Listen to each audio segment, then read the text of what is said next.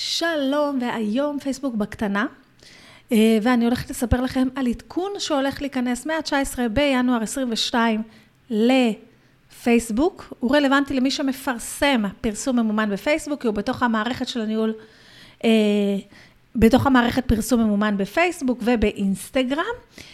ובואו נדבר עליו ככה בקטנה, מה הולך להשתנות ומה אתם הולכים לעשות עם זה.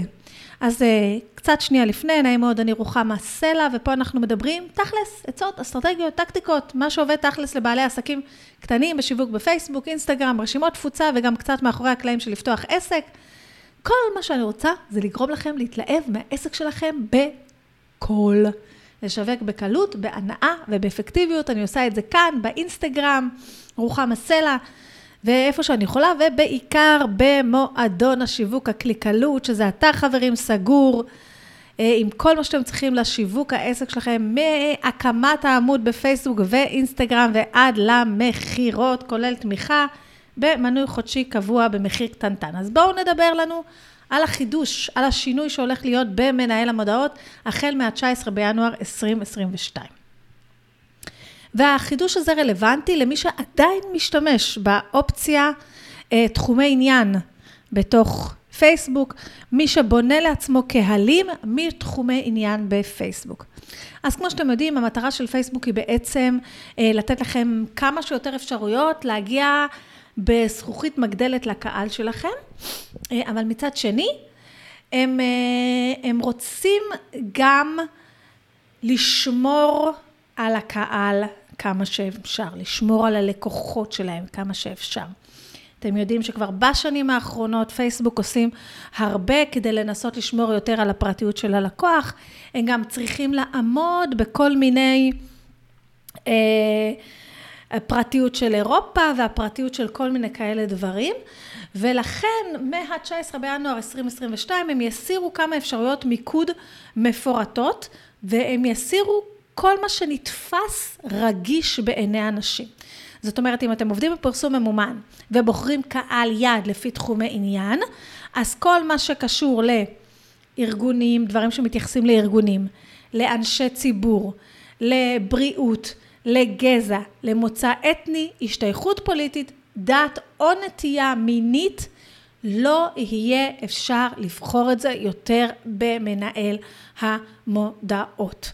בואו ניתן לכם דוגמאות ממה שפייסבוק נותנים, נגיד אה, בסיבות בריאותיות, אז אי אפשר יהיה לבחור יותר אה, מודעות לסרטן ריאות, יום הסוכרת הלאומי, העולמי, כימותרפיה, כל מיני ימים לאומיים שקשורים למחלות, טיפולים מאוד מאוד ספציפיים, בנטייה מינית אי אפשר יהיה לבחור יותר אה, נישואים חד-מיניים, תרבות הלהט"ב ובטח עוד דברים שקשורים, מנהגים וקבוצות דתיות, אז אי אפשר לבחור אה, הכנסייה הקתולית, חגים יהודים, חנוכה, פסח, חג מולד כנראה, ועוד הרבה הרבה דברים. אמונות פוליטיות, אה, אז אה, אם היה ימין, שמאל וכולי, גם הרבה דברים שקשורים לאנשים מאוד מאוד פופולריים שהיה אפשר למצוא אותם בפייסבוק עד עכשיו, הם יסירו אותם, אוקיי? אז אין לנו כאן ממש ממש רשימה של בדיוק מה היה עד עכשיו ומה לא ילך להיות.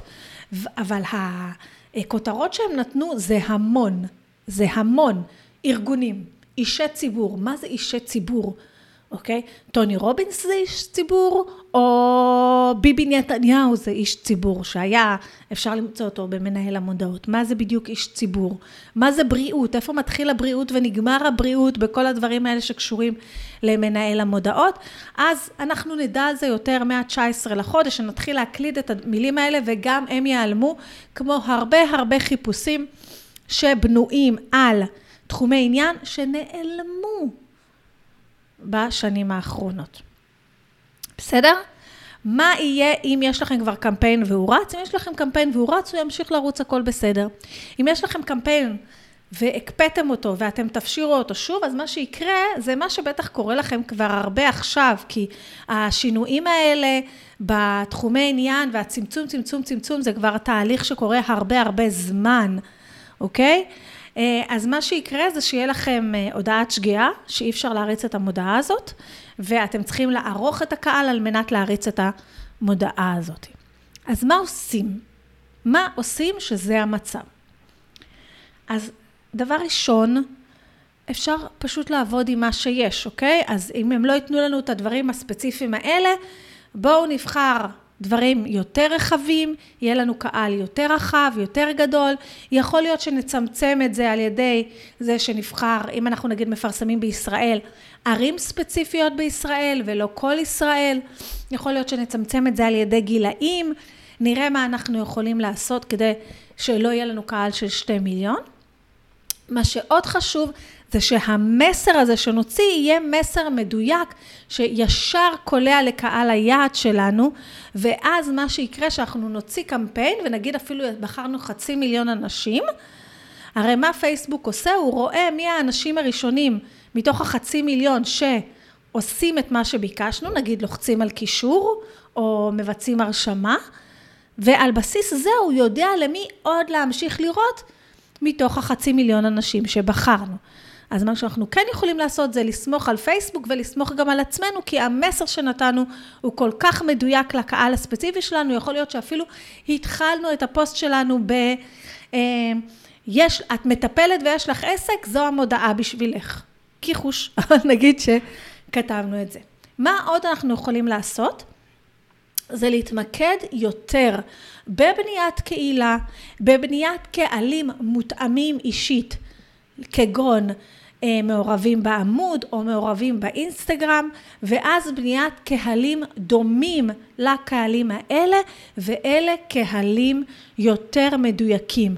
ואז במקום לעבוד על קהל תחומי עניין, לעבוד שאני רוצה להגיע לקהלים חדשים, על קהלים דומים לקהלים קיימים שלי.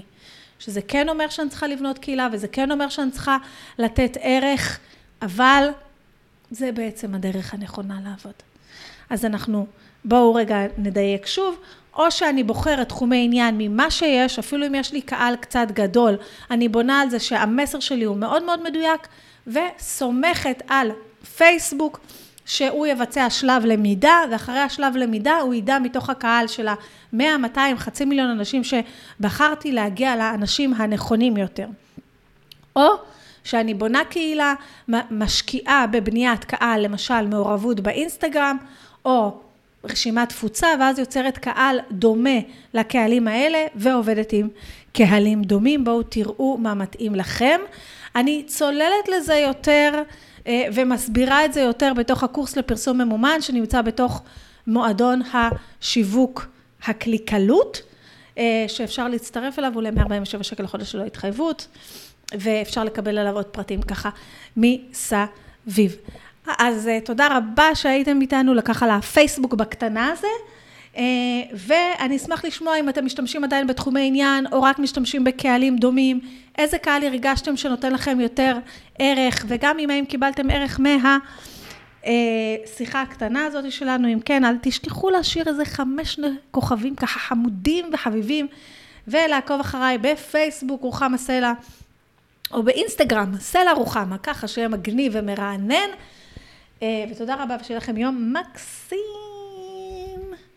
צ'או.